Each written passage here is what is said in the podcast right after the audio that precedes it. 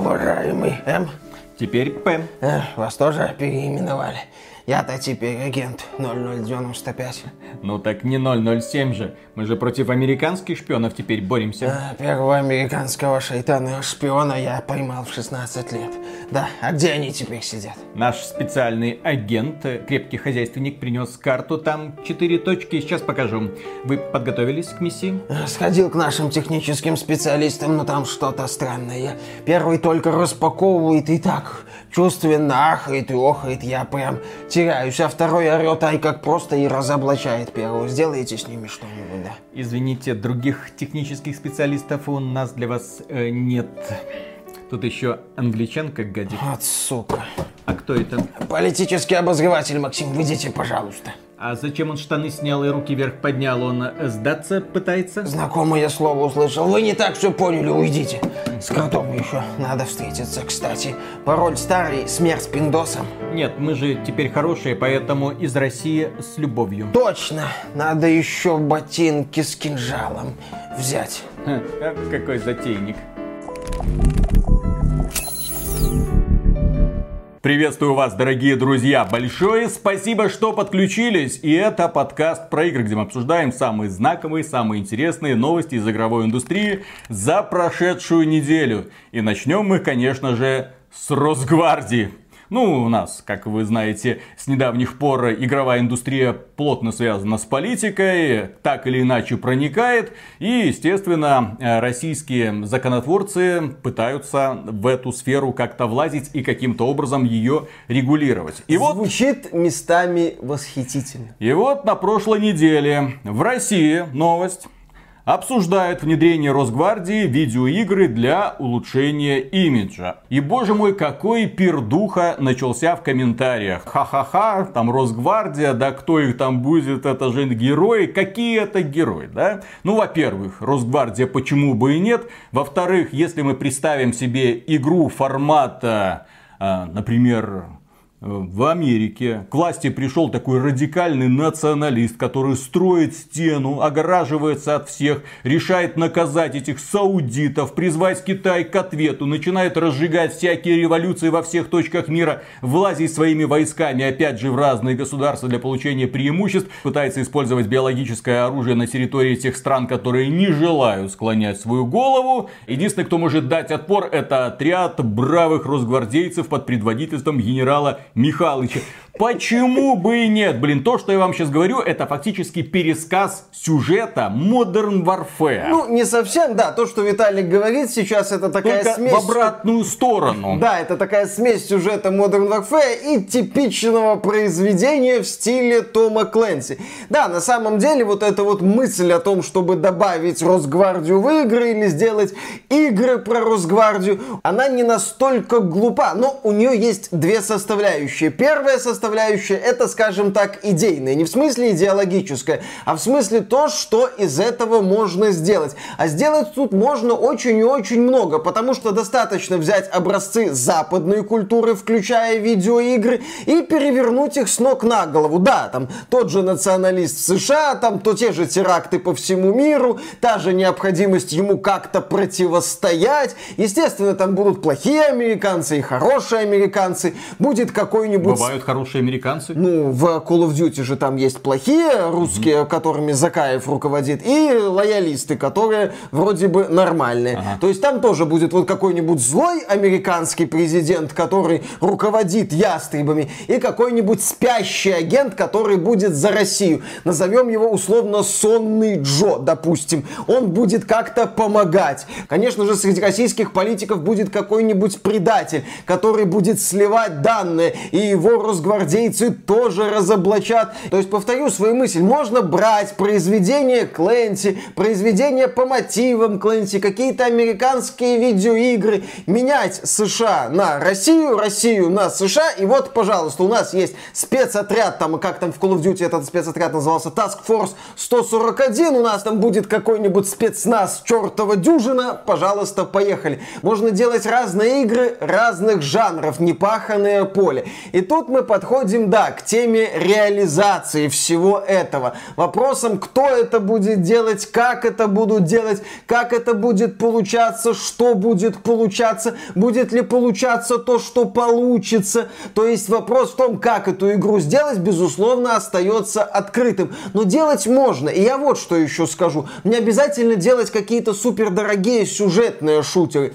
Можно сделать проект про спецназ. Недавно такой проект вышел. Называется Radio. От... Хит Стима. Да, хит Стима от какой-то малоизвестной студии, которая как-то довела этот проект до релиза, которая сделала лобовой клон SWAT 4. И это замечательно, и это великолепно. Которая сделала такой вот тактический симулятор спецназа без всей вот этой вот радужной идиотии, в которую с головой погрузились игры от крупных компаний. Выверенная мрачная стилистика, суровая атмосфера, продуманная механика и, пожалуйста, вот да, как правильно заметил Виталик, хит Стима. Или, например, сделать Rainbow Six, свой Rainbow Six Siege, сетевой боевик, но именно в стилистике, скажем так, классического Rainbow Six Siege, которым игра была на старте. Про суровое противостояние суровых спецназовцев, а не вот эти вот радужные пони с боевыми вертолетами, которые сейчас э, в Rainbow Six Siege носятся по аренам. Боевые вертолеты не в смысле военные машины, а в смысле солдаты, которые идентифицируют себя как боевые вертолеты. Ты кто? Я черная акула, а я аллигатор. Ух ты. А Миша, кстати, не шутит, потому что в Rainbow Six Siege уже несколько персонажей, которые себя по-разному идентифицируют. Там даже как ты хочешь, чтобы тебе обращались, я это они. Ну окей. Очень удачно будет тебя использовать на поле боя, да? Осторожней, они за дверью. Они один или они команда? Это как? То есть на бумаге из этого можно сделать что-то неплохое. Я бы очень хотел увидеть какой-нибудь российский ответ Call of Duty. А почему нет? Если они своей клюквой заливают каждый проект, показывая русских исключительно врагами, показывая их исключительно с маразматичной стороны, как бы вы ни прогибались, и вот здесь именно, наверное, можно обратиться к российской игровой индустрии, как бы вы ни прогибались, как бы вы ни пытались понравиться, как бы вы ни хотели к ним приблизиться, все время, в каждом фильме, в каждой игре враги, причем отбитые, с которыми можно разговаривать только с позиции силы. Мало фильмов американских за последнее время вышло, где именно демонизировали и Советский Союз, и Россию. Мало? Ну, достаточно. Достаточно, причем э, российский кинематограф этому потворствует и в том же самом ключе делает фильмы. Только такие фильмы, мол, могут нравиться на Западе. А вот если по вышеописанному сценарию сделать свой такой зов долго, и я думаю, ладно, возможно, в Америке не выстрелит, но китайцы с удовольствием в это будут играть.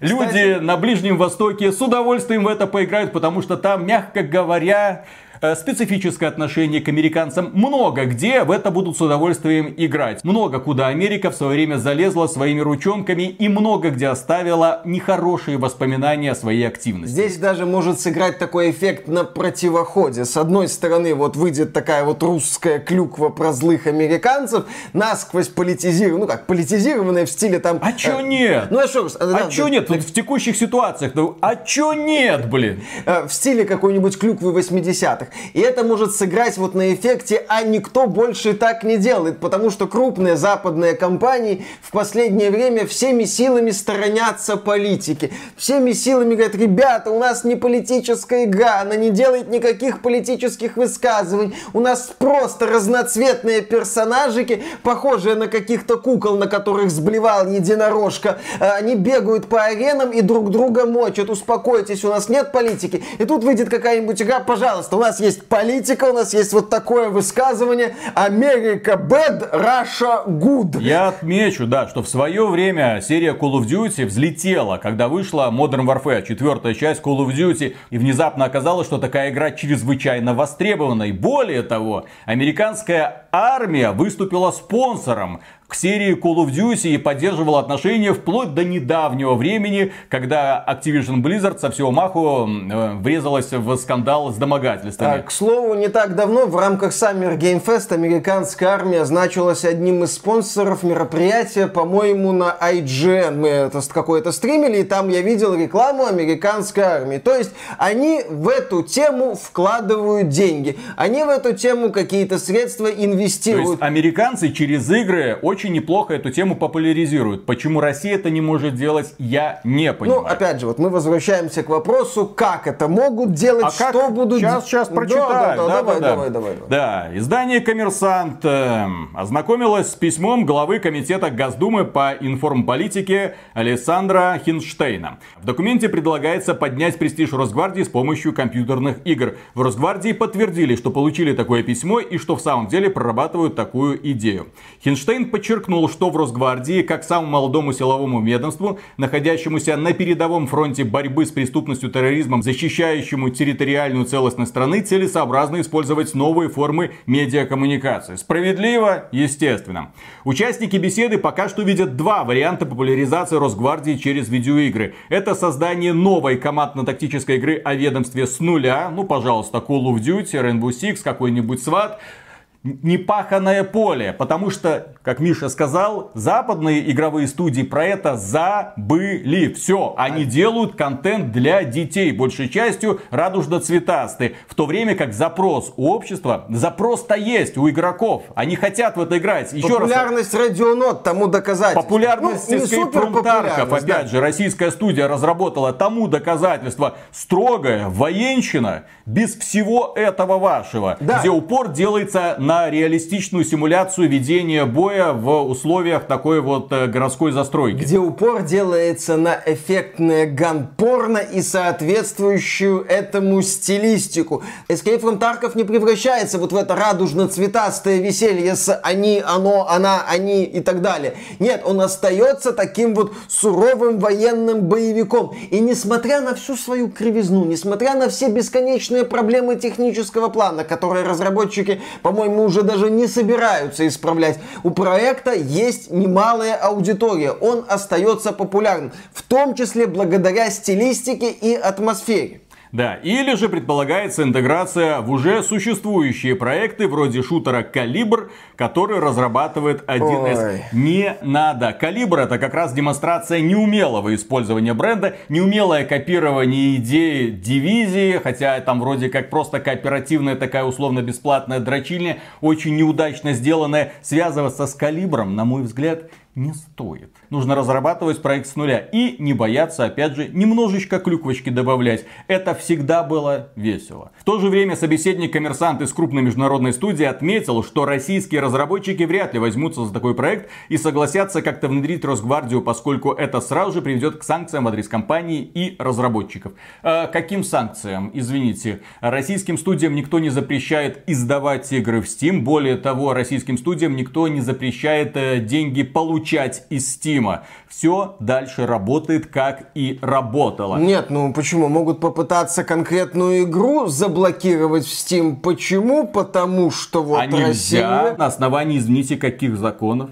Ну, Valve частная корпорация, может сказать, ага, ей вот ага. этот продукт не нравится. Call of Duty можно издавать, а это нельзя. Смотри, не перепутай. Могут быть такие проблемы, но все упирается еще раз в реализацию. Потому что идею можно как-то вот так, так, так сделать, даже затронуть темы, которые сейчас не популярны у западных компаний. Но как это будет сделано? Как бы у нас не получилось очередные дети против волшебников от мира видеоигр. Пожалуйста, там Росгвардия против НАТО. От не, создателей ну, дети против волшебников. Дети против волшебников это не более чем э, анекдот. Да? То есть это прекрасный ролик получил получился у Бэткомедиана, за что ему огромное спасибо. Благодаря Бэткомедиану мы узнали, что такой мультик оказывается был. Это игры, как и фильмы, как и мультфильмы. Это медийный продукт. Ты не заставишь людей его смотреть. Ты не заставишь людей платить за это деньги, если им не понравится. За Escape from Tarkov люди с удовольствием платят деньги, как и за какой-нибудь э, Counter-Strike. Ну, имеется в виду всякие там боевые пропуска и лутбоксики. Потому что им эти игры нравятся. Если российские разработчики внезапно решат немножечко выше прыгнуть своей головы и попытаются сделать продукт, который сегодня никто не хочет делать, кроме, опять же, маленьких небольших студий, опять же, на это не нужен какой-нибудь большой бюджет. Вы делаете просто боевик из почти что готовых ассетов, потому что модели оружия, модели спецназа и прочее, это все вот, вот шаговой доступности. Знаешь, что надо Но... сделать? А, отечественный аналог Broforce Есть такой задорный 2D-боевичок под контур, где mm-hmm. есть герои 80-х, стилизованные, слегка измененные. Можно сделать этих героев, но на российский манер и сделать свою Брофорс или новую контур. Ну, то есть, с чего-то небольшого начать, а там уже и до Call of Duty дойдем. Ну, а почему нет? Э, когда-то в Америке был такой тупорылый фильм под названием «Рэмбо 3». А чё не перевернуть все? Почему не сделать такой гипертрофированный аналог? Где отважный росгвардеец на коне с луком хреначит американские боевые вертолеты. На, э? на медведе, Виталий. На медведе. Я знаю, кто сыграет этого росгвардейца. Кто? Вон, мистер всех вселенных. А, ну да, ну да, ну да, ну да. Русский Шварценеггер. У его, нас... Не, его тогда выгонят из Беверли-Хиллз. Снесут его палатку. Да, там палатка не маленькая. Он, он такой, да, крепкий мужчинка. Вы где живете? На Беверли-Хиллз. Вот тут, прям в асфальт. Вбил вот эти колышки. Вот тут и живу. Ладно, шутки, шутки. Александр Невский, наше почтение. Ждем следующих э, кинолент. Да, и обзоров Бэткомедиана естественно. Дальше. Несмотря на то, что Россию и русскую культуру заодно, хотя казалось бы, почему, пытаются вырезать откуда только можно, есть один продукт, который, ну, как видится, компания Electronic Arts весьма популярен, как видится, компания Electronic Arts и некому патриарху персика. Вот он уверен, что Battlefield 2042 очень популярная игра, очень хорошая, а ее засрали просто токсики из нижнего интернета. И компания Electronic Arts спросили, ребята, Тут такое дело. А почему это у вас в игре есть русские? И за них даже можно играть. Там есть американский флаг у одной стороны и российский флаг с другой. Что такое? На что представитель компании Electronic Arts э, Ребекка Кутас отметила, что, извините, вырезать Россию это очень сложно. Мы вряд ли на это пойдем. В общем, все будет так, как будет. Но мы все силы бросаем на развитие Battlefield 2042, как как это будет, мы вам не скажем. У меня только один вопрос. Вот в данном, вот, вот, вот конкретно в данном случае вырезать и Россию, и Америку, с одной стороны поставить какой-нибудь радужный флаг, с другой стороны фиолетовый, элементарно. В этой игре одинаковые бойцы воюют с одной стороны и с другой стороны. Да, в Battlefield здесь система специалистов. Можно просто вырезать эти убогие вступления перед каждой миссией, когда нам типа говорят, что тут происходит, тут война идет за какие-то установки, Россия решила. Да вырезать просто, потому что это бесполезная трата времени. Каждый раз, загружаясь на карту, ты слушаешь одно и то же. Нафига? Вот этот момент можно было бы легко исправить, так сказать. Но компания Electronic Arts настолько занята, что не хочет в это влазить. Я... Потому что если убрать Россию, то нужно будет убирать и США. А это нельзя. А если убрать Россию и оставить США, то нужен будет какой-нибудь антагонист. А кто у нас еще антагонист? А, не надо. Тихо, тихо. Тихо, тихо. Чайно? О, тише, Что я такое сказал? Что я такое сказал? Да, Боже да, да. Ты еще про Винни-Пуха пошути. Я знаю, почему они боятся убирать Россию. Угу. Они думают, что после этого патриарх Персиков перестанет играть в Battlefield.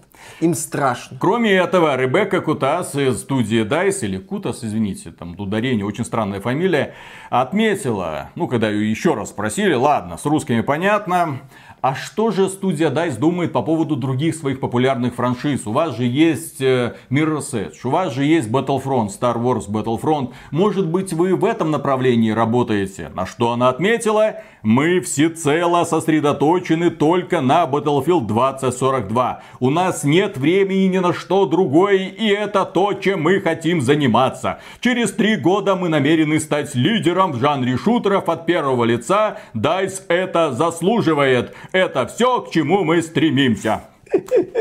Через три года?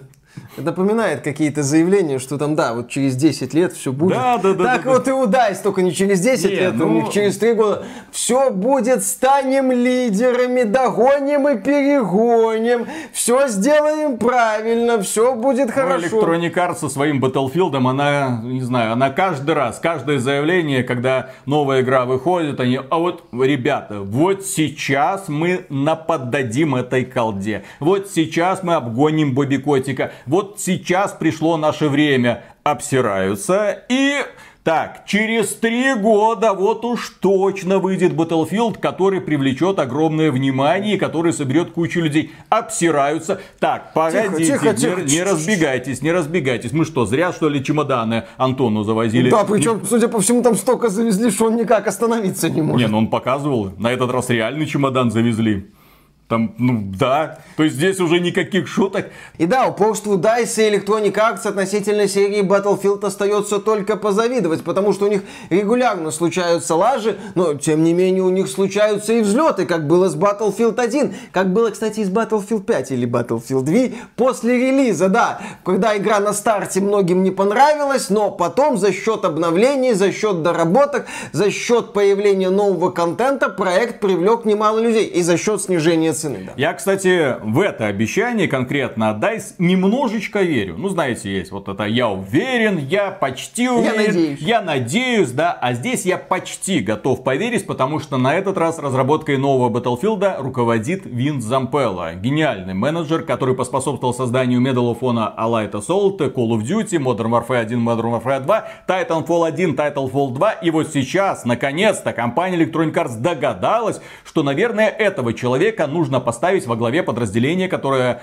управляет разработкой Battlefield. Поэтому, наверное, что-то да в итоге может получиться. Будем надеяться. Но не с Battlefield 2042. Ну, посмотрим. Следующая новость напрямую связана с первой.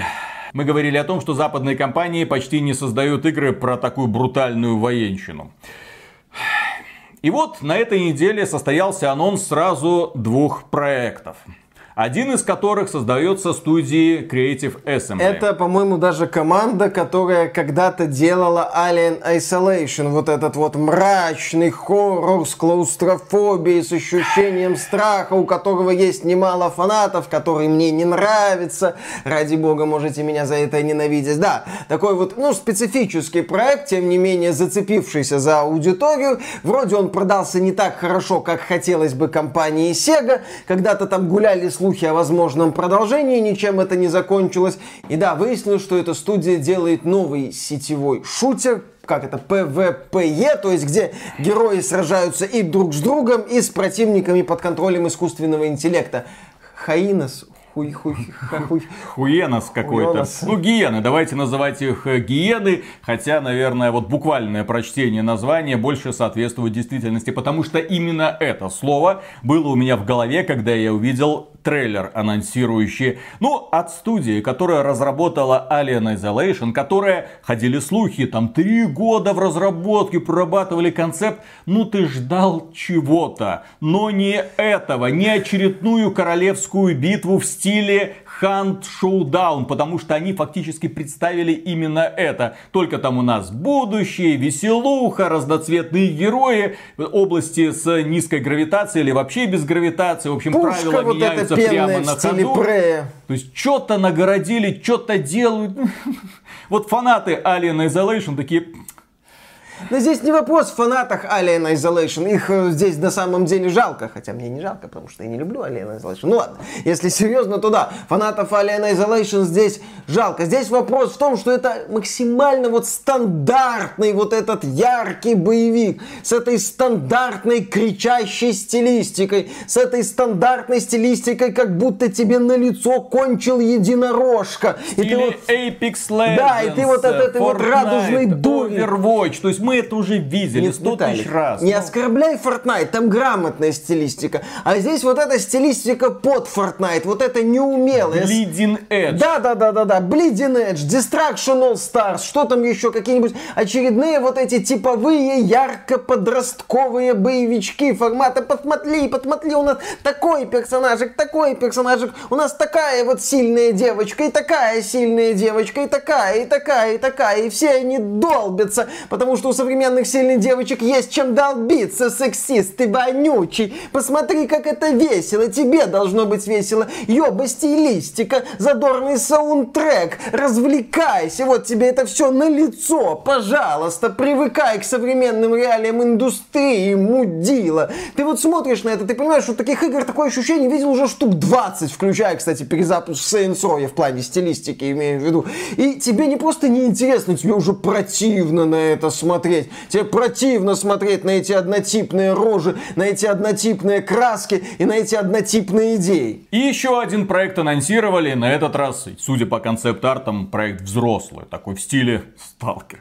Извините. Ну, именно что какое-то будущее, полный апокалипсис, и главный герой или герои, это, знаете ли, тоже PvE-PvP шутер, где ты как бы с другими людьми изучаешь, исследуешь какой-то огромный потерянный мир, добывая какие-то там артефакты, естественно, ради прокачки. Разрабатывает его творческий директор Days Gone. Помните такой вот зомби-боевик? И творческий директор Days Gone Джон Гарвин говорит, что это, ну, почти что Days Gone. Угу. Только вот PvPvE составляющая в проекте категории AAA. События будут разворачиваться в кинематографичном трансмедиа мире. Запомните этот термин, я думаю, в будущем мы будем его часто слышать. Ну, у нас мультивселенные, сейчас будут э, трансмедиа мир. Да. трансмедиа. Да, э, в этом мире произошли какие-то изменения. Виной стало глобальное потепление, ну, естественно. Грету Тумблер бомбанула. Наконец. Также упомянули про извергающиеся вулканы и разрушительные энергетические поля. Этот проект, слово называется Ash Fall. Судя по описанию на сайте, сначала нам предложат освоить одиночный контент-компанию, а затем откроют доступ к PvE и PvP активностям. Будет, естественно, открытый мир, сражения с NPC и другими игроками, возможность создавать пользовательский контент. Ashfall также называют Web3 проектом. То есть в игру могут встроить блокчейн. Игра дебютирует на ПК, консолях и Hedera Network. Что за Hedera Network? А это технология, подобная блокчейну. То есть это фактически шутер, интегрирующий элементы блокчейна. То есть, судя по всему, там будет еще и NFT составляющая. То есть вы можете перепродавать вещички и выводить накопленную валюту в реал. В жопу. А. Нахрен куда-нибудь вывести вот все эти идеи, всю эту срань, как это надоело уже. Следующая игра, про которую в этом году мы, наверное, еще много будем говорить, я надеюсь, что она будет успешной, это Warhammer 40k Dark Tide. Как вы знаете, его изъяли из продажи на территории Российской Федерации. В российском стиме вы ее предзаказать а не сможете. Есть. А в белорусском есть. Вот, потому что первый играл и уничтожил. Кто теперь под санкциями? Володя! А? А? А может быть это потому, что разработчики посмотрели на карту и не поняли, что это отдельная страна, а не область России? Да. Но когда у разработчиков спросили, ребята, а что это? Вы ж вроде как сначала разрешили покупать, все там радовались, мол, наконец-то вы начали отделять игры от политики, а государство от людей.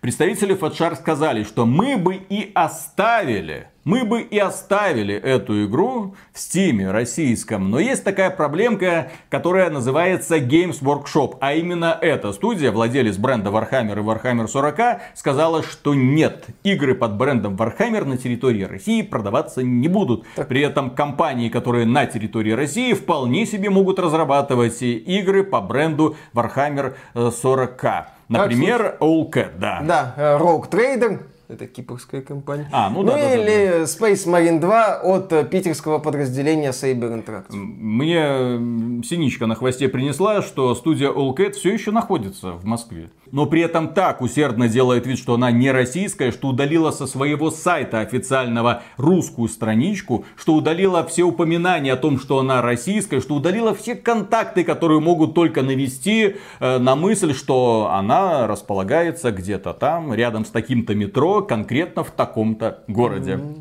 Штиглиц, на жопе радистки Кэт обнаружены отпечатки ваших пальцев. Как вы это объясните? Я-то это объясню, а как вы объясните, как вы это нашли? Следующая новость касается компании Microsoft, которая на прошлой неделе сообщила, что она продолжает уходить окончательно из России. Компания Microsoft как-то странно это делает. Сначала она сделала заявление, потом она сказала, что вот мы горды, что вся индустрия нас поддержала и что все ушли из России. Потом оказалось, что Microsoft ушла как-то странно, не совсем до конца, с какими-то там оговорками. Сейчас поступило сообщение, что нет, мы все-таки решили, что вот, вот сейчас мы уже окончательно уходим уходим из России, еще немного и ноги нашей здесь не будет. Но наш AAA продукт, который выйдет в 2022 году под названием Pentiment, это, если что, единственный эксклюзив от внутренней студии Microsoft на 2022 год. э, он будет переведен на русский язык. После релиза. После релиза, ну, как психонавты, но тем не менее, они заявили об этом желании, сказали, ну, да, мы переведем, да.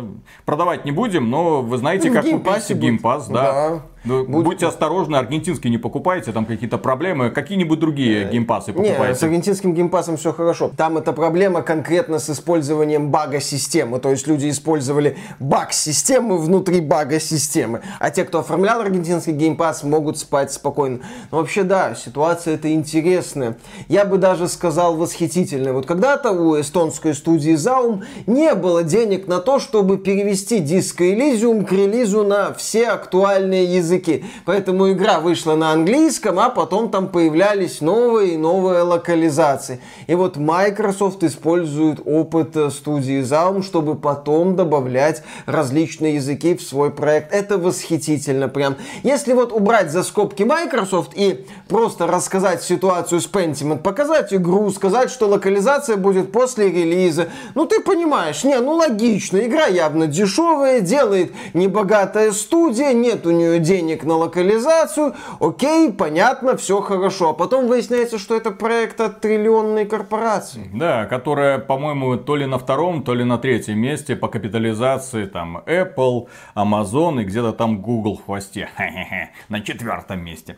Хорошо, а следующую новость нам преподнесло, опять же, информационное агентство Коммерсант, которое сообщило, что в России официально заработал параллельный импорт. В страну уже начали возить электронику, в том числе смартфоны Samsung и Apple, а также игровые консоли Sony, Microsoft и Nintendo.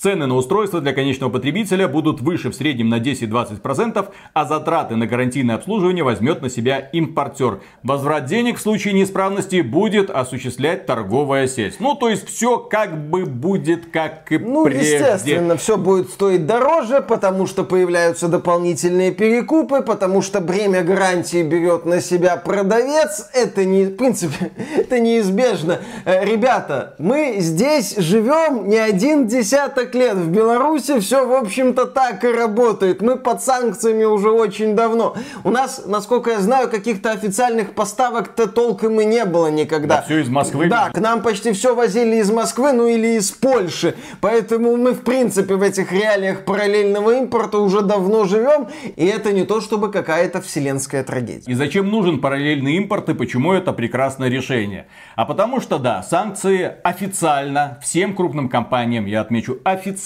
всем крупным компаниям запретили иметь какие-либо отношения с Россией и Белоруссией. Но, когда есть параллельный импорт, крупная компания создает какую-то другую компанию, которая какая-то левая, зарегистрированная где-то там в стране третьего мира. И эта компания будет выкупать оборудование для каких-то своих нужд и спокойненько вести это все в Россию и Беларусь. Все это делается для того, чтобы просто обходить санкции. Именно поэтому закон о параллельном импорте важен не столько для России и Беларуси, сколько для тех компаний, которые как бы ушли, но как бы не хотят уходить. Ну вот так. компания Microsoft, она как бы ушла, с другой стороны Xbox продаются, с другой стороны сервисы и Xbox Game Pass ключи продаются. Вы можете спокойно это покупать, спокойно активировать, спокойно играть, и вам никакой VPN для этого не нужен. Даже новые игры будут переводить на русский, пускай и после релиза. Да, единственная проблема с компанией Sony, которая из России как бы не ушла.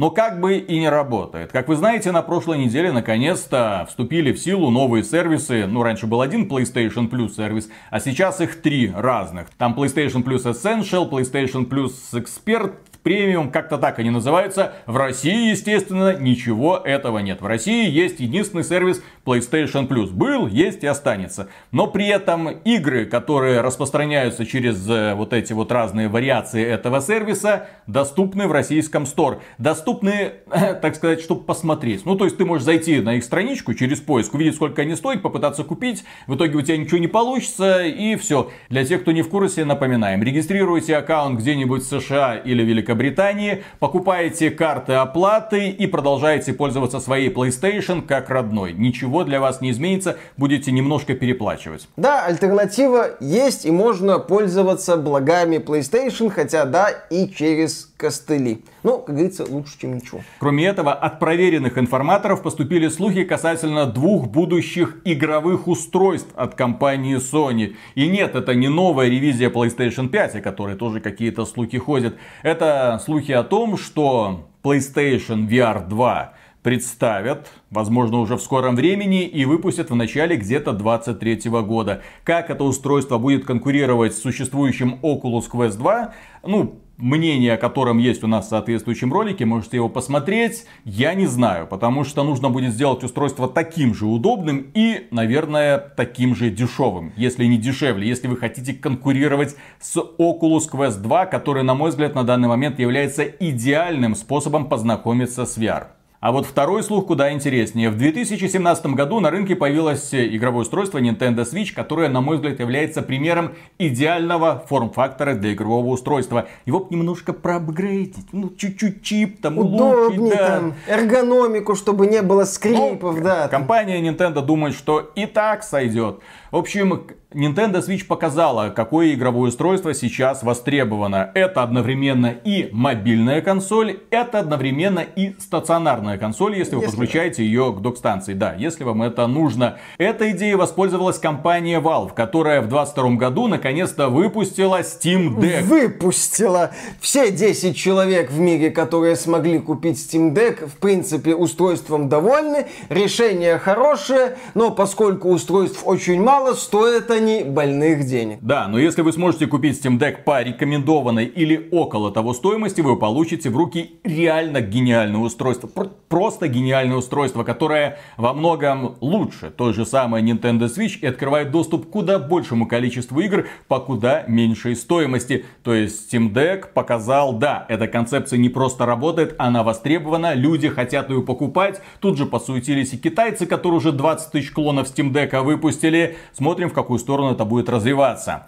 Ну и появился слух, что компания Sony собирается, собирается возродить PlayStation Vita 2. PlayStation... И более того, доверенный информатор выложил в сеть пару таких вот фоточек, ага. которые как бы намекают на то, что следующим игровым устройством от Sony может быть PlayStation Vita 2. PlayStation Vita, как мы уже не раз говорили, это устройство, опередившее свое время. Это устройство, которое предлагало множество хороших и качественных решений для портативной консоли. Беда только в том, что PS Vita вышла во времена PlayStation 3, когда Sony было очень плохо, когда Sony надо было спасать положение на рынке PlayStation PlayStation 3, и, соответственно, все основные средства пошли в спасение PlayStation 3. PlayStation Vita поддерживали кое-как, в принципе, поддерживали кое-как. Это хорошее описание многих инициатив Sony за пределами домашней платформы PlayStation. Будь то первый PSVR, который, ну, как-то поддерживали, будь то PlayStation Move, неплохой аналог Nintendo Wii, который как-то поддерживали и быстро слили. И вот да, с PlayStation Vita произошло то же самое. И мне здесь интересно, с одной стороны, стороны, я слабо верю в то, что Sony внезапно захочет возродить PlayStation Vita, потому что она все еще не победила дефицит PlayStation 5, потому что у нее еще запуск PlayStation VR 2, и в этих условиях запускать PlayStation Vita 2 это очень странно, тем более, когда вся индустрия страдает от нехватки чипов. А с другой стороны, интересно посмотреть, вот если порассуждать, что может быть с PlayStation Vita 2 и как Sony может исправить ошибки. И здесь будет интересным решением, мне кажется, кажется, это аналог Xbox Series S, но еще менее мощный, допустим, там для игры в 720p при 30 кадрах в секунду, ну, по сути, Steam Deck, но именно как вот такое полуновое поколение, где будут работать актуальные ну, игры. Ну, условно, PlayStation 4 только в портативном формате, почему нет аналог Steam Deck в данном случае. И главное, если это устройство все-таки выйдет, какая бы мощность у него ни была, я надеюсь, что на нем будут запускаться не специфические игры, предназначенные для этого устройства. На это разработчики, даже инди-разработчики забьют просто сразу. Потому Нет, что будет как есть Nintendo Switch, да. супер популярная, есть Steam Deck, э, который вообще не требует танцев с бубном. То есть ты выпускаешь игру, а она будет там продаваться. А тут тебе говорят, так, а теперь вот эту вот игру нужно приспособить еще и под это устройство, которое купит в лучшем случае 10 миллионов человек. Потому что компания Sony, естественно, о цене будет думать в том числе. И поставят, ну, ценничек побольше, чем у Nintendo Switch, как мне кажется. Да, может быть даже в районе Steam. Вот Поэтому, если это будет аналог э, PlayStation 4, но при этом который сможет запускать в 720p при 30 FPS игры для PlayStation 5, это будет прям круто. Посмотрим, в какую сторону компания Sony будет двигаться. Если будет двигаться вообще в направлении PS. Так, ну и что касается игровой индустрии в целом. Как вы знаете, не так давно прошла целая череда переносов. Ну, в 2021 году была череда переносов, игры вышли в 22 В 22 году, да, игры улетели на 23 оставили нас практически ни с чем. Мы Калиста уже... протокол, ага. да. Мы уже два года живем в состоянии следующий год будет огненным. Точно, точно. Не, ну просто в 21 году мы ныли по поводу того, что смотрите, до чего Осенью мы дошли. Игры Лучшие мало. игры года это ремейки и ремастеры. А в этом году мы даже по этому поводу шутить не можем, потому что уже и не ремейков, и не ремастеров не, мы ну, не видим. Есть Elden Ring. Ну да, есть Elden Ring. И Слава тебе, хорошо. Да, Dying Light 2, а вот, Vampire Survivors. White. Neon да, White, да. да. Шедевр. А, черепашки ниндзя, конечно же. Mm. Вот. Сразу видно, новое поколение наступило. Да, естественно, журналисты из Game Industry Biz решили побеседовать с представителями разных компаний по поводу того, а чё вы-то игры переносите, что произошло. На что они говорят, ребята, знаете, пандемия работа удаленно, у нас сроки все заморозились, разработка начала затягиваться, коллектив это, знаете ли, плохо стимулирует, когда ты не можешь у кулера перетереть э, с коллегой по поводу или там без повода особого. В общем, люди в таких условиях по какой-то причине работают очень сильно медленно. Да, когда ты не можешь с коллегой у кулера перетереть. Видел задницу у новой сотрудницы? Ух ты, блин, а у той вида вообще охренеть, а у того видел задницу? А это задница. Слушай, я видел этих активисток, которые выходили с плакатиками офиса Blizzard. Там не, ну, Нечего обсуждать. Не, ну может там не только активистки, может там и нормальные люди. Да, здесь забавная картина. С одной стороны, разработчики в разговорах с Game Industry Biz жалуются на то, что удаленная работа плохо влияет на рабочие процессы, плохо влияет на внедрение в коллектив новых сотрудников, плохо влияет на вот именно, да, обсуждение, на атмосферу в рамках коллектива, из-за чего разработка сильно затягивается. С другой стороны, мы получаем сообщение о том, что разработчики очень сильно не хотят возвращаться в офисы, что удаленка это круто, что удаленка это замечательно, что дайте нам удаленку, нас там никто не трогает, в том числе за жопу, нам хорошо, а другие говорят, а нам нехорошо, нам нравится, когда трогают, может быть, кому-то, мало ли. И вот возникает такой странный конфликт. Еще один момент, который у меня вызвал просто гомерический хохот, э, когда я про него прочитал, это то, что разработчик, внимание, не хотят повторения ситуации с Киберпанк 2077 Ребята. и Battlefield 2042. Оказывается, когда ты выпускаешь игру, которая буквально рассыпается, которая еле-еле работает, люди недовольны и игра может не очень хорошо продаваться. У нее может быть великолепный стартовый пик, как в случае с Киберпанком, а потом провалы. Интересно, вот у меня вопрос к менеджерам, например, а кто же довел индустрию до такого состояния? Кто довел игры до состояния Киберпанк 2077 на релизе или Battlefield 2042? Почему так получилось? Уж не потому, что компании очень любят проверять людей и игровую индустрию на прочность. Очень любят делать еще шаг вперед, еще шаг вперед, еще шаг вперед. Посмотреть, как хорошо игроки, вот эти токсики из нижнего интернета, будут все это хавать. Ага, схавали. Схавали. Схавали. А потом представители прессы будут выкатывать свои оценочки, такие, ну, есть некоторое количество багов, которое, конечно же, будет исправлено патчем первого дня. Да, да, да, да. Нам пообещали. Ничего, ничего, ничего. Да, в патч первого дня все исправит. Не-не, масштабный патч 1.2 все исправит. Э, Next Gen версия все исправит и патч 1.5. Вот там все точно будет замечательно. В случае с Battlefield 2042, ну это же бета. Ну будет патч первого дня. Ну будет первый сезон. Правда, через полгода года после релиза, когда уже игра никому не интересна, что-то будет, что-то исправим. А теперь нам, вероятно, с умным видом говорят, ну вы знаете, если выпускать недоделанную хрень, то люди недовольны, поэтому мы не хотим выпускать недоделанную хрень. Как так получилось? Как индустрия оказалась в такой ситуации? Следующая новость напрямую связана с предыдущей. Компания Cloud Imperium Games, которая вот уже долгие годы, точнее лет 10. 10 лет а работает над космическим симулятором Star Citizen, отправила на биржу труда несколько сотрудников отдела контроля качества. Причиной послужило нежелание персонала возвращаться на работу в офисе после отмены обязательной вакцинации и требования работать удаленно. То есть, компания Cloud Imperium Games, которая очень спешит э, уложиться каким-то там сроком, решила наплевать на мнение сотрудников, которые работают удаленно и вроде бы неплохо справляются со своими обязанностями, но им нужно контролировать, это к слову об эффективных менеджерах. Зачем они нужны? Они нужны для того, чтобы контролировать. А если некого контролировать, если человек просто делает свою работу сдает свою работу, то ты уже не можешь его проверить, когда ты на работу пришел, когда ты ушел. Я не могу тебя оценивать как личность, поэтому мне проще тебя уволить. Вот и все. И нах. Да, вот Всем так, спасибо, ты, вот так ты идешь нахрен. Просто смех вызывает то, что эта игра, которая разрабатывается 10 лет,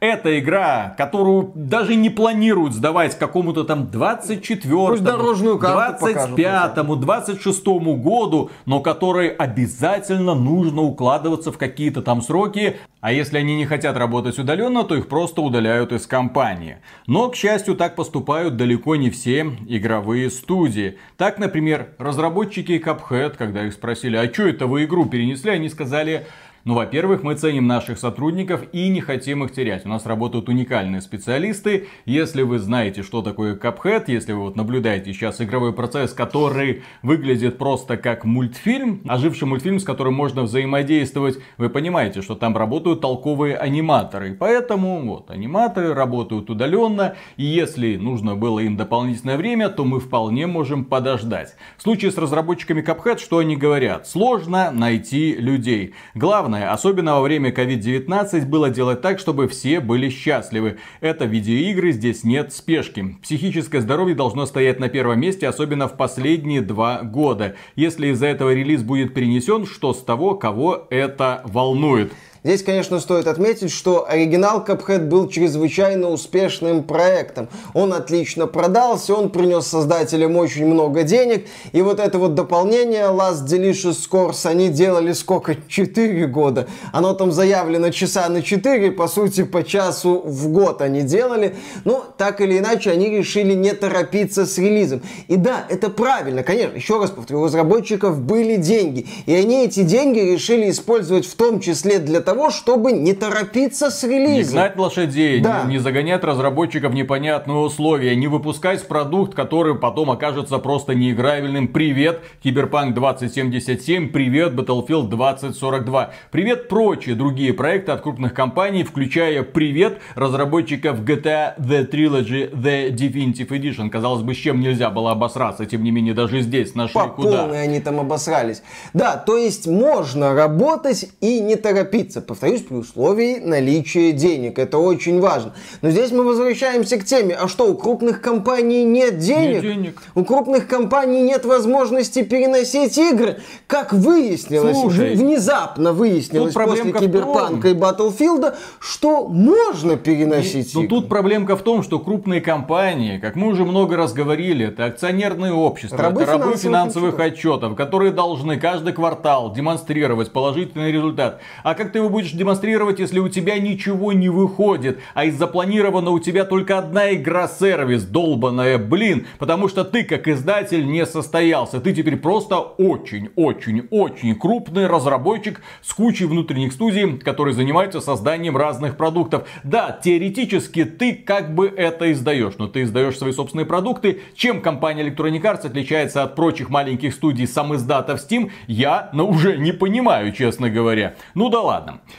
Следующая компания, которая решила немного поспешить, компания Aspire, которая недавно на Nintendo Switch выкатила игру под названием Star Wars Knights of the Old Republic 2. И вернула людей где-то в 2005-2006, я не помню, когда выходила оригинальная часть Котор 2 Sith Lords, но я помню, что на старте она была слегка забагована и недоделана, потому что у студии Obsidian было очень мало времени, они как-то сделали. У них очень многое получилось в игре, кстати, достойный, я бы даже сказал, офигительный. Я бы даже сказал, местами получше, чем в первой части сюжет, с таким вот мрачником годным. Это одна из лучших, на мой взгляд, историй во вселенных Звездных войн в принципе. Но тогда студия Obsidian кое-как это собрала, и в итоге проект был с проблемами. И компания Spy решила сохранить традиции оригинала и выпустила Switch-версию с багом, из-за которого люди не могли пройти игру. И не могли, и не могут. Разработчики говорят, что если что-то вас не устраивает, то вы, наверное, можете воспользоваться какими-то читами. Игра просто вылетает в определенный момент. О, Она прям как Bloodlines первый на релизе. Да, э, напоминаем, что компания Espire принадлежит нынче Embracer Group, и они работают, как они говорят, над полноценным ремейком игры под названием Star Wars Knights of the Old Republic для PlayStation 5. И типа ПК. Next Gen, да, и ПК. Интересно, читы будут прилагаться, а то мало ли что, были случаи. Да, надеемся, что на этот раз у них все получится. Следующая компания, наша дорогая, любимая, которую мы не можем обойти своим вниманием уже которую неделю, я думаю, до конца года будем ее обсуждать. Activision Blizzard. На последнем собрании акционеров Ребята собрались, ну, нужно было перевыбирать совет директоров, нужно было перевыбирать Бобби Котика, который себя немножечко так плохо показал, ну, в том плане, что он как финансист гениальный, он в самый тяжелый период продал компанию, пытается, точнее, сейчас продать компанию Microsoft, из-за этого акции Activision Blizzard не падают, что бы ни происходило, в какие бы скандалы она сейчас не попадала, какие бы разочаровывающие проекты она не выпускала. Ну и, казалось бы, после всех этих скандалов скандалов с домогательствами, о которых Бобби Котик якобы знал. Ну все, плохой руководитель, надо его уволить. Однако акционеры проголосовали, что нет, Бобби Котик нас устраивает. Бобби Котика оставляем. А все почему? А все потому, что сделку с Microsoft надо довести до финала. Если эта сделка состоится, каждый из этих акционеров получит сумасшедшую просто таки прибыль. Сейчас акции Activision Blizzard, если я не путаю, торгуются где-то 77 долларов за штуку. Продавать их будут 95 долларов за штуку. Избавляться от акций Activision Blizzard сейчас не стоит вот, вот вообще ни при каких условиях. И поэтому Бобби Котик, Бобби Котик, делай все, что хочешь. Слей, Выпускай слей разочаровывающие продукты. Пусть картошка. новая Call of Duty будет провалом, нам пофигу. Главное, продай. Главное, сделай нас немного богаче. Да, сделай так, чтобы Филя стал главным инвестором в говно от мира игровой индустрии. А дальше нам пофиг. Поэтому, как правильно замечает Виталик, акции Activision Blizzard сейчас не падают, хотя должны. Но, хотя, почему это должны? Компания Blizzard собирается сделать все от себя зависящее. Навалить просто несколько куч... Навалить просто несколько куч... Навалить просто в тарелку э, своим фанатам сразу несколько проектов. Один проект она уже навалила, Diablo Immortal, у которого, кстати, есть проблемы с запуском в Китае, где, как известно, власти активно борются с донатными помойками и вводят различные ограничения, чтобы дети активно в эти помойки не донатили. Это что вы собираетесь у нас продавать? Вот это? Вы что, с ума сошли? Прошу прощения, китайский акцент. Очень интересный китайский акцент. Прям, прям извиниться за шутки про Винни-Пуха захотелось. Прям вот мгновенно захотелось взять и извиниться. Так вот, Blizzard не собирается останавливаться на достигнутом не только Diablo Immortal. Как известно, 4 октября выходит ранняя версия Overwatch 2. И тут нам навалили много подробностей по этому поводу. Ну, сначала стало известно, что игру как бы не планировали запускать запускать в России и Беларуси. Однако потом внезапно запись об этом исчезла из списка вопросов и ответов разработчиков. И пользователи из России и Беларуси такие, а чё это? А чё так? Внезапно, да. Вроде как нас же отменили, а тут вы вроде как собираетесь распространять. Ну и стало известно, что да. Overwatch 2 будет присутствовать на территории России и Беларуси, потому что игра по сути заменит Overwatch 1. Overwatch 1 не будет. Включая Поэтому вам удалят старую версию и добавят новую. Компания Blizzard в очередной раз вступает э, по тонкому льду Warcraft 3 Reforged. Если вы помните, основной негатив был не из-за того, что игра вышла недоделанным куском сырого кода с невзрачной графикой с кучей проблем, а то, что у людей забрали версию Warcraft 3, из-за чего они просто не могли играть в классику. Казалось бы, хрен с вами. Хрен с вами, вы там что-то наградили, мы дальше продолжим играть наш любимый Warcraft 3. Компания Blizzard сказала, а хрена с 2 покупайте новую. И в итоге, да, и в итоге сейчас проворачивается примерно тот же самый ход. С одной стороны, как бы логично, потому что Overwatch продолжит э, функционировать. С другой стороны, если люди прикипели к старой механике 6 на 6, к старым героям, они не хотят видеть новых героев, что вполне логично. Представленная вот эта вот чернокожая женщина и новый герой э, э Эбба. Эбба от мира безумного то есть, Макса. То есть это очень сильно отличается от тех прикольных няшек, которые были в самом начале, когда еще старая вонь Blizzard сочилась из офисов компании. Поэтому, да, наверное, некоторые бы хотели остаться в классике, но нет, классику у вас заберут. Вот вам новая часть, вот там новые герои, вот вам новые мужебабы. Долбитесь с ними, как вы хотите развлекайтесь. Ну да, Blizzard не хочет разделять аудиторию, Blizzard нужно побольше игроков в одном месте, поэтому она решила объединить оба Overwatch. Ну и напомним, что Overwatch 2 будет условно бесплатным, поскольку Blizzard очень хочет, чтобы кто-то в это играл. Иначе жопа. И компания Activision Blizzard заявила о том, что в Overwatch 2 не будет лутбоксов. Но, справедливости ради, да, люди, которые купили эту игру за деньги, за 60 долларов в свое время, по крайней мере в США, люди, которые тратили деньги на лутбоксы, они хотели бы видеть, чтобы все их любимые шкурки, ну и все остальное, осталось в этой игре. Что же сделает компания Blizzard с этим? И вот компания Blizzard решила объяснить поклонникам, что сделать с лутбоксами в Overwatch 2. Их не будет. Встал вопрос, как перенести лутбоксы в игру, где их уже отменили. И решение компании Blizzard простое.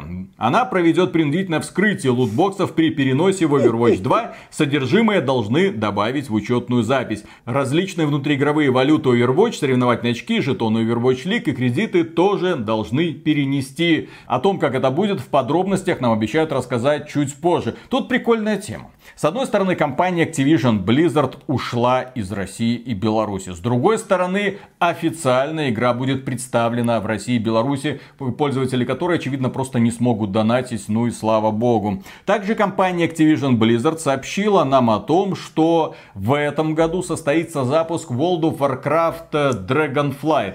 Это новое дополнение для World of Warcraft. И по какой-то причине в российском Battle.net есть страница этой игры, есть официальный перевод на русском языке и более того есть ценники. Так, например, Dragonflight, э, стандартное издание, обойдется вам в 2300 рублей. Ну, а эпический набор обойдется вам в демократические 4300 рублей. Это сколько? 100 долларов по сегодняшнему курсу? Нет, чуть меньше. Но, может быть, к тому времени, как выйдет этот ролик в эфир, это и будет 100 долларов.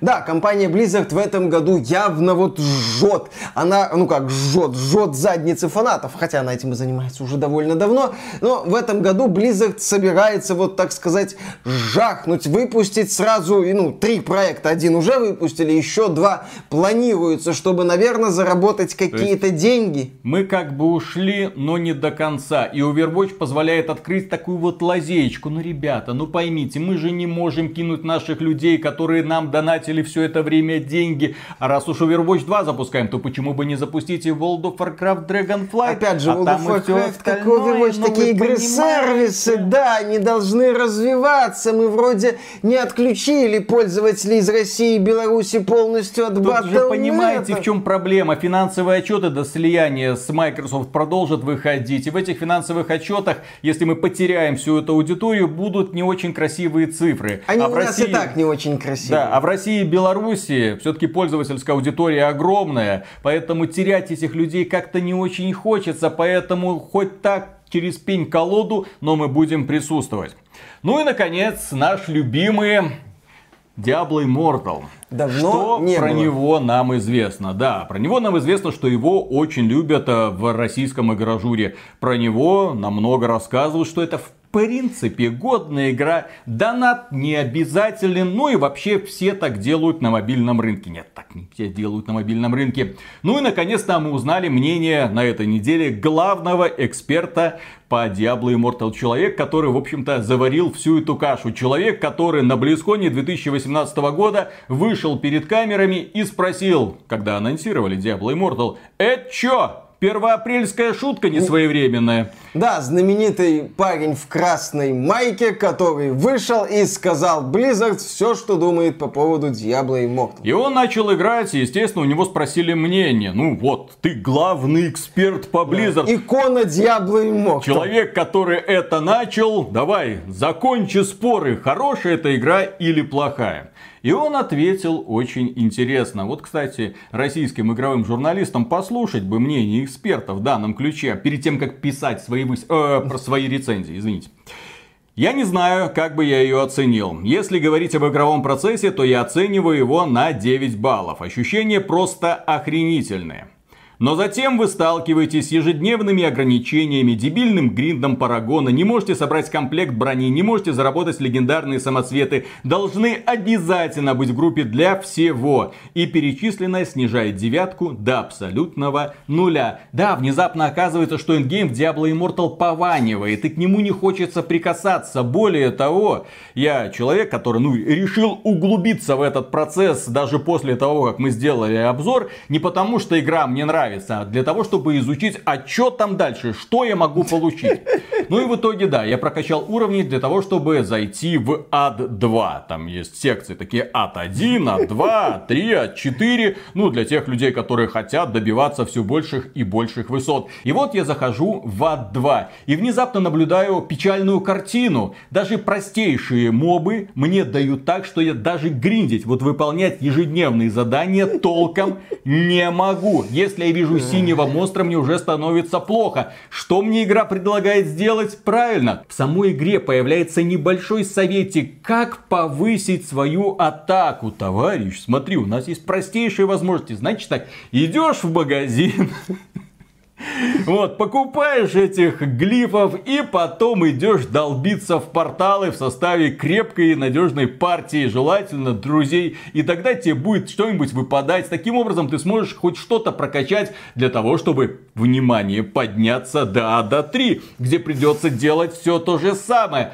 Это жадная игра, как я уже говорил, типичная китайская донатная помойка с типично китайским гриндволом. Ты в определенный момент упираешься в него и понимаешь, что если ты не будешь донатить, то ты будешь в эту стену биться неделями и месяцами. Для того, чтобы прорваться, для того, чтобы чуть-чуть повысить уровень своей атаки, чуть-чуть повысить эффективность своего оружия, для того, чтобы пытаться выбить легендарные вещи, нужные для твоего конкретного билда. А еще вот это мнение, это очень важный и показательный момент момент, что endgame, гринд и погоня за шмотом и прокачкой, и суперперсонажем являются определяющим моментом для многих фанатов Diablo, а не кампания, а не кампания. Кампания это так, разогрев для многих людей, которые в Diablo ныряют. А дальше уже начинается, собственно, игра для многих фанатов Diablo. И когда многие фанаты Diablo внезапно выясняют, что, по сути, игра это симулятор доната, кстати, инди-разработчик выпустил занятный такой проектик, симулятор Diablo Immortal, просрать 25 долларов, попытаться выбить там самоцвет, это забавная такая мини-игрушка. То есть вот это вот, когда они это видят, что по сути игра в кавычках превращается в симулятор доната, они очень сильно разочаровываются. И даже если базис там неплохой, как отмечает вот этот вот поклонник, то этот донат превращает этот базис в пыль. Все, он обесценивает этот базис. Следующая новость касается нашей дорогой компании Ubisoft, которая, как вы знаете, интегрирует микротранзакции даже в премиальные продукты и даже предлагает вам систему «плати, чтобы побеждать» как в последних Assassin's Creed, там и Far Cry. И вот компания Ubisoft отчитывается перед акционерами. И компания признает, что монетизация несет риски потенциального искажения игрового опыта и может нанести вред репутации, но стремится принять политику монетизации и вовлечения, которая уважает опыт игроков и является устойчивой в долгосрочной перспективе. Ubisoft ввела так называемую хартию честной монетизации. Это хартия девственности от проституток и порноактеров. Примерно вот такая же тема.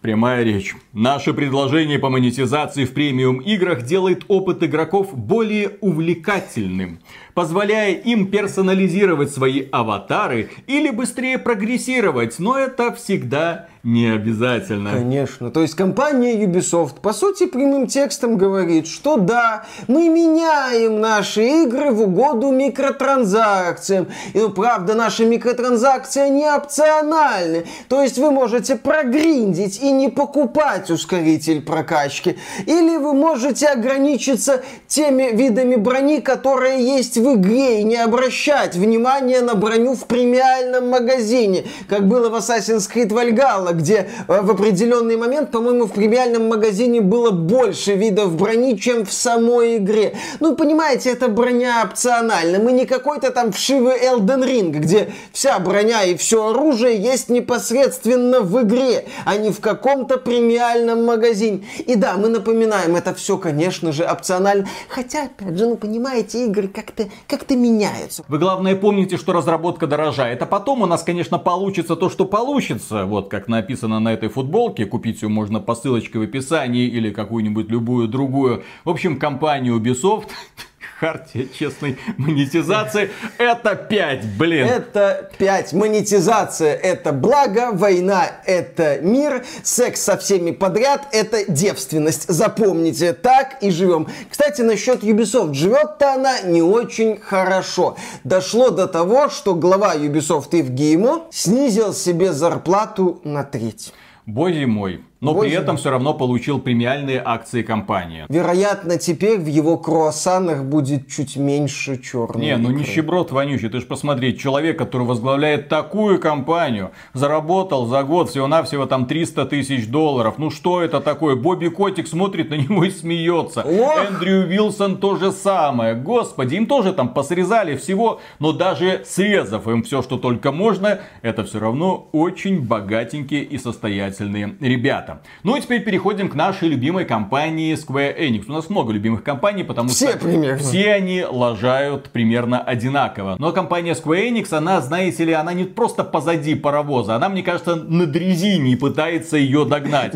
Бежит. Уже прошла эта мода на блокчейн, уже никому не интересны эти NFT, уже связываться с этим опасно и токсично, что поняли многие компании. Но Square Enix такая в недавних финансовых отчетах отмечала, так, мы, короче, продаем вот это свое западное подразделение, все эти бренды, ненужные, бессмысленные Tomb Raider, Deus Ex, Sif, Legacy of Kain, мы не знаем, что с ними делать, но перспективы, блокчейн, NFT и все такое прочее. И внезапно, да, вот на дрезине они доехали уже до полустанка, где NFT не модно. Ну и когда у президента Square Enix спросили, его зовут Йосуке Мацуда, как вы относитесь к NFT и будет ли это в будущих играх серии Dragon Quest или Final Fantasy, он сказал, Пока еще слишком рано даже рассматривать возможность внедрения блокчейна в игры в серии Dragon Quest и Final Fantasy. Вместо того, чтобы использовать доходы от продажи ну, всех этих западных компаний в качестве инвестиций в новых областях, таких как NFT и блокчейн, мы намерены направить их на финансирование развития нашей интеллектуальной собственности и расширению наших возможностей в области улучшения цифрового направления. Ну, у них там куча всяких мобильных проектов, в общем, понятно, куда они будут будут двигаться.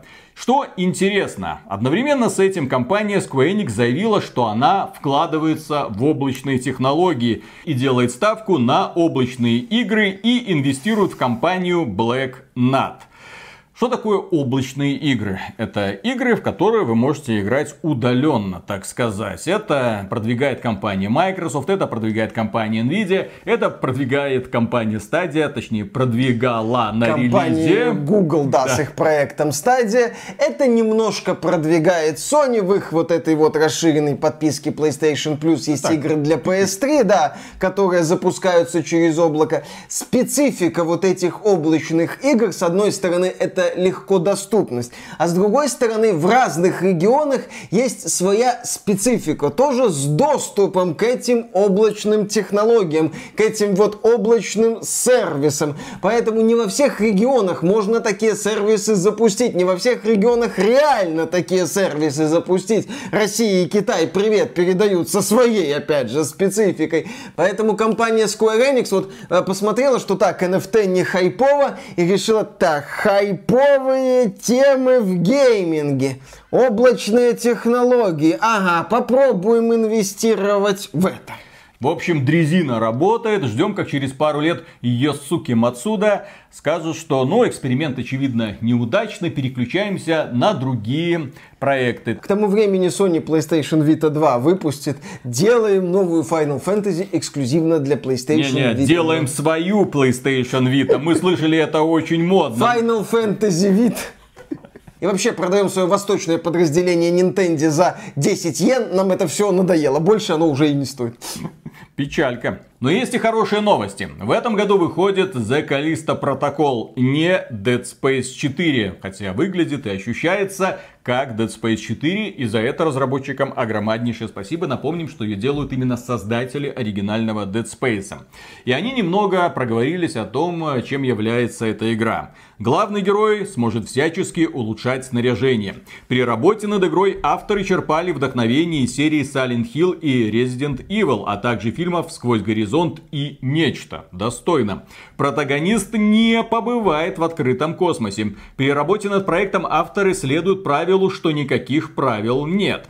В игре будет просто запредельный уровень жестокости и 10-11 типов врагов. Вот это забавно. 10 или 11, я не помню, сколько там. Ну, посмотрим, короче. История будет глубокой, а персонажи проработанными. Дизайн уровней будет в основном линейным, но игроки все же смогут временами сворачивать с пути в поисках секретов. Слава богу, линейный хоррор на прохождение давно не было. Замечательно, даже если это совсем не Dead Space, это вообще не похоже на Dead Space, все равно замечательно, ждем с нетерпением. Кстати, насчет «Сквозь горизонт», там же одна из идей, по-моему, что ад это вполне конкретное место. Да.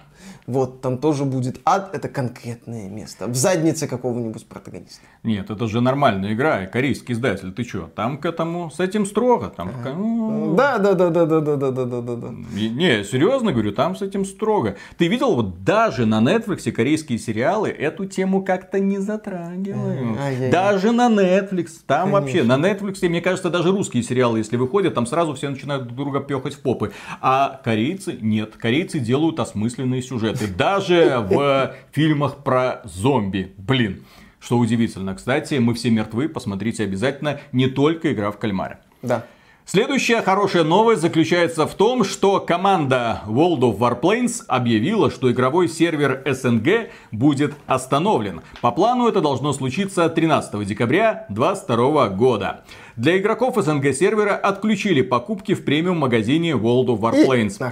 Отдельно отметили, что игроки из Российской Федерации и Республики Беларусь не смогут совершать покупки наборов World of Warplanes в Steam вне зависимости от используемого ими игрового сервера. А всех игроков, если такие еще остались, переведут на сервера в Европе. В общем, Wargaming никак никак не влияет на компанию Леста, которая руководит бизнесом Wargaming в России и Беларуси. Ну вот никак. Вообще не влияет. Ну и на самом деле здесь логичная ситуация. World of Warplanes проект такой полуживой. Слияние серверов или отключение серверов для такой игры это норма жизни. Поэтому эта новость не очень удивительна. Причем, по-моему, эту новость разнесли примерно через неделю после того, как она была опубликована.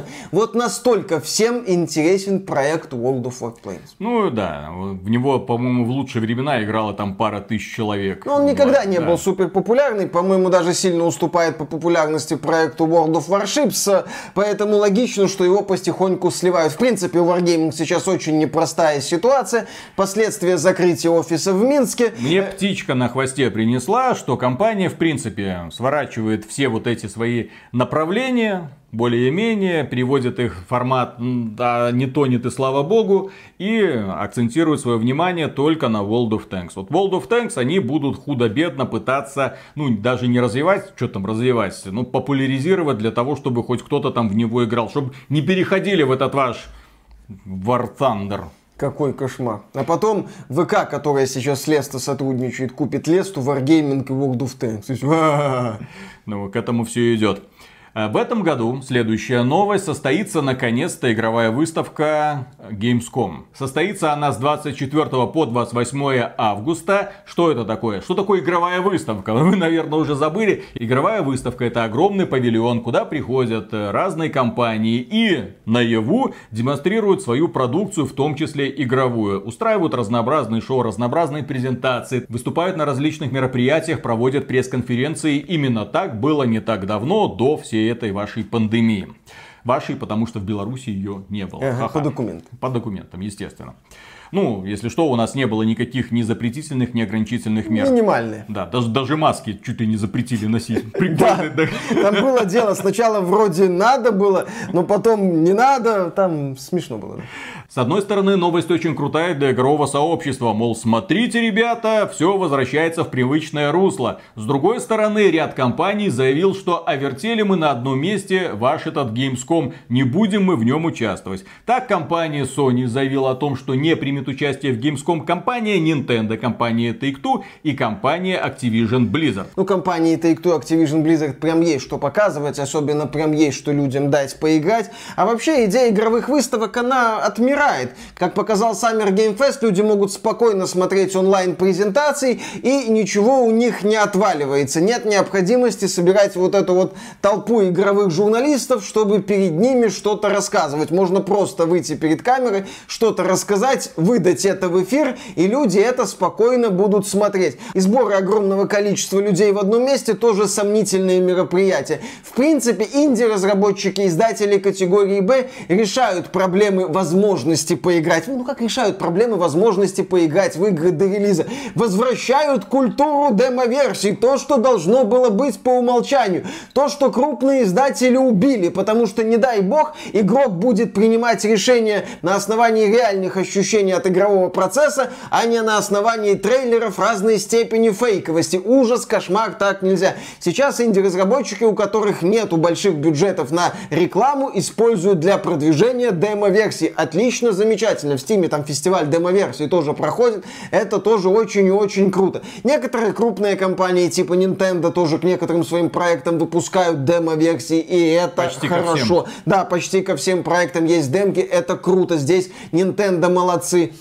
А крупные издатели, которые выпускают по одной-две игры в год, естественно, к демо-версиям возвращаться не хотят. Естественно, хотят вам продавать игры на основании трейлеров, на основании впечатлений из верхнего интернета, где все всегда хорошо и вообще все работает и донатить не обязательно, и на основании других таких вот курируемых материалов. Демо-версия это тоже курируемый материал. Демо-версия тоже может создать не совсем правильное впечатление от игры, потому что в демо-версии может быть лучшее большая часть игры. Но все равно демо-версия это куда более глубокое погружение в игру, чем трейлеры и впечатления из верхнего интернета. Поэтому крупные издатели на эту тему смотрят нахрен надо. Стенды нахрен надо. Выставки нахрен надо. Следующая хорошая новость. Укрепление курса рубля и падение капитализации биткоина вынудили российских майнеров распродавать свое оборудование. Фермы уже не приносят желаемого дохода, из-за чего некоторые их владельцы работают либо в ноль, либо вовсе в минус. Об этом в разговоре с Forbes поведали участники рынка. Те, у кого дорогая электроэнергия, ушли в ноль или даже майнят себе в убыток. Прямая цитата. Как пример, в марте стоимость той же GeForce RTX 3090 достигала 540 тысяч рублей. А сейчас этот графический ускоритель можно приобрести всего-то за 170 тысяч рублей. Курс доллара на московской бирже опустился до показателя 7-летней давности 53 рубля. А капитализация биткоина с мая рухнула на 40% и сейчас за одну монету дают очень мало. Что-то около 20 тысяч долларов. Ну, в пятницу, когда вот мы записываем этот ролик, курс биткоина поднялся до 21,5 тысячи долларов. Но как поднялся, так и опустится. Сейчас биткоин, да, это такая спорная тема. Майнинг биткоина тоже сомнительное предприятие, хотя некоторые выдающиеся техноблогеры сейчас советуют асики покупать. Нет, подожди, а какие техноблогеры? Один распаковщик вышел, сказал, все, я ухожу в майнинг вовремя, блин. А, подожди. Технически немецкие специалисты по крипторынку, они говорят, что да, валюта, она вот такая, ну, биток имеется в виду, то есть взлет, а, падение, взлет, падение. Да, поэтому имеет смысл, когда типа биток на самом дне, имеет смысл его типа прикупить, у вас же есть лишние там 20 тысяч долларов, чтобы купить один биток, и надеяться, что через э, несколько месяцев снова начнется эта мода, и снова все это дело взлетит, и вы эти 20 тысяч долларов превратите в свои 80 тысяч, или там сколько он будет стоить. Да. В общем, есть такие прогнозы. А пока... Но вы элементарно можете свои денежки и потерять, потому что рынок криптовалюты сейчас не просто лихорадит, она очень лихо трансформируется. И во что она трансформируется, чем она будет, перейдут ли известные криптовалюты на Proof of Stake, а не Proof of Work как это делает биток или там эфир, вот это большой вопрос. Какая криптовалюта в итоге завоюет большое внимание? Не окажетесь ли вы у разбитого корыта? Такие вопросы, естественно, есть. И плюс к этому некоторые государства уже собираются вводить цифровой юань, цифровой рубль, цифровой доллар. Посмотрим, к чему это все придет. Кто-то должен этот процесс регулировать. Но при этом криптовалюта так или иначе останется. От нее вы никуда не убежите. Особенно в это неспокойное время, когда финансовые рынки серьезненько так лихорадят. Ну, крипту тоже сильно лихорадит. Я согласен, что это неотъемлемая часть мировой финансовой системы. Вопрос в том, какова будет ее ценность. Напишет что-то в Твиттере Илон Маск по поводу крипты, не напишет. Полетит ли крипта вверх, полетит ли крипта вниз, толком никто не знает. А пока майнеры активно сбрасывают видеокарты на вторичном не рынке. Не быть-то не майнено. Да, не быть-то не майнено, честное слово. Буквально запускал пару раз, помайнил два дня, надоело. Здесь стоит дать наверное, пару очевидных советов, да. Быть предельно осторожными при покупке видеокарт на вторичном рынке, если вы хотите. Лучше, наверное, посмотреть у каких-нибудь ритейлеров, в каких-то торговых сетях, возможно, с гарантией, может, чуть дороже. Есть надежда, что появление большого количества видеокарт на вторичном рынке повлияет на цены на эти видеокарты в торговых сетях. Как-то вот так вот рынок отреагирует. Потому что покупка видеокарты, с помощью которой долго майнили, это это очень такая вот серьезная лотерея. Да, и последняя новость сравнительно веселая. Веселая, почему сейчас будет понятно. Бывший президент Nintendo of America Реджи Физаме вспомнил об игрушках-конструкторах Nintendo Labo для консоли Switch. По его словам, Labo оказалась хорошим продуктом, но недостаточно успешным. Прямая речь. В глобальном масштабе все прошло хорошо, но не так, как ожидала компания. Как и VR-опыт, лаба увлекательное и веселое занятие. Я думал, что это может стать поворотным моментом, но этого не произошло. Хотя я уверен, что компания все еще с ним экспериментирует. Это в их природе, экспериментировать с подобными технологиями и пытаться понять, как сделать этот процесс веселым. Это очень веселый процесс. У нас есть соответствующий стрим, легендарный стрим, где мы собираем робота картонного, где мы пытаемся в это все играть. Этот стрим, который поначалу никто не заметил, почти никто там, зрителей на нем было очень мало.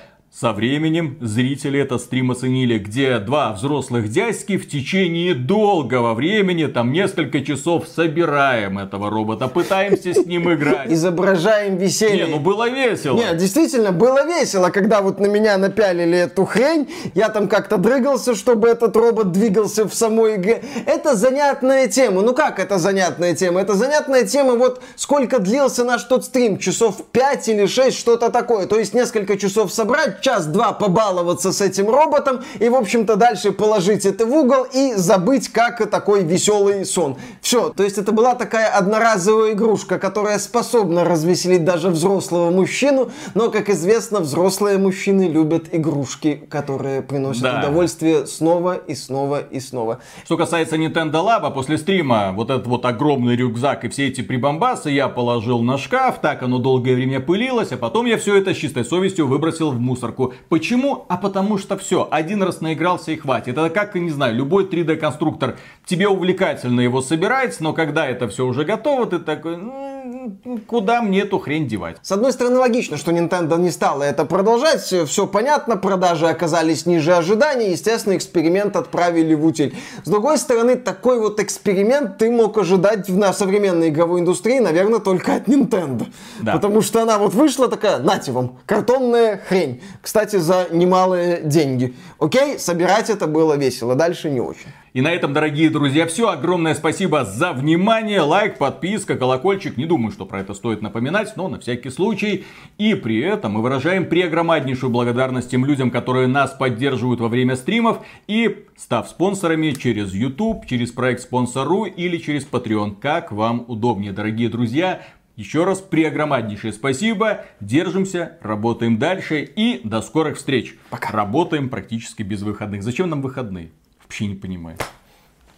Хотел бы я посмотреть новую часть, ну или не новую часть, переосмысление, даже может быть ремейк, хотя не совсем, особенности национальной охоты. Блин, ну шикарный ж фильм был в свое время, друзья, Да, согласитесь. Конечно. Да и рыбалки. Ну, И это и самой национальной охоты в зимний период. Вся трилогия хорошая. Кузьмич, Конечно. Михалыч, блин. Все нормально.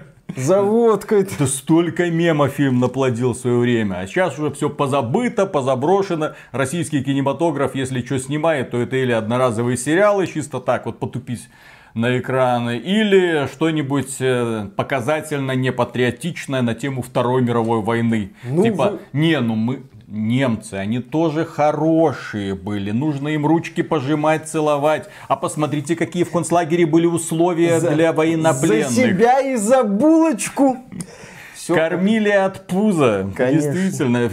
Четко бел, бел- выглаженная одежда. Вот только что прям из химчистки. Вот так вот и ходили. Никакого труда, ничего. Да. Все как надо, все хорошо. Да, современные особенности национальной охоты, это было бы интересно. Там, жить захочешь, не так раскорячишься, Ну. все такое. Ну вы, блин, даете. И так далее. и Ну так вы, далее. блин, да, да, да. даете. Вы арестованы, а пистолетик-то у тебя есть? Тогда задержаны. Прекрасные фильмы, однозначно. Да. Прям Можно хо- хочет- пересматривать да, да, да, да, да.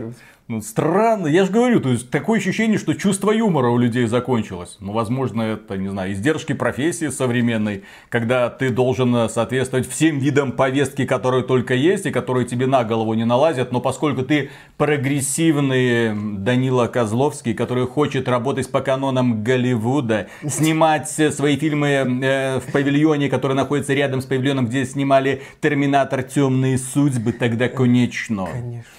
Вот тогда ты вынужден уже приспосабливаться и шептать, и шептать. Горячишь, горячишь на СМР. Вы еще поделитесь. Горячие финские пары. Не, ну фильм Крамбамбуля, хотя бы там Карамбуля, как все время забываю. Карамор. Карамора, да, там хотя бы на сиськи можно посмотреть. Ладно. Замечательно. Там Данила Козловский лишний, На сиськи Данила Козловского, Виталий. Нет. Интересно. Давай-ка, ну-ка Я расскажи. говорю, что Данила Козловский там лишний. Конечно, конечно. Так и скажи, что ты пялился на сиськи Козловского. Козловскому знаешь, какая роль идеально подойдет? Ну. Эм, Большой куш, в переводе Гоблина сами знаете, как называется, и там цыган был. Который тоже очень, очень неразборчиво говорил. Брэд Питт Писки, который. Тебе нравятся писки? Да, да. Не, он не разборчиво, но понятно говорил. А там... Максим Кац, успокойтесь. Данила Козловский, если вы смотрите этот ролик, там Брэд Питт сказал, что уже его карьера подошла к концу, самое время заменить товарища. Для этого, правда, нужно немножко подкачаться, и немножко подсушиться, и немножко, ну, не знаю, там, дикция. Дикция. Дикция, да, да, да, да, да. С Анджелиной Джоли можно замутить, она сейчас будет не против. Нет, с Анджелиной Джоли этот Хабенский мутит, мутил один раз, один поцелуй был, помню, было, смотрел. Вот. Было весело. Да. Поехали. Так, раз, два, три.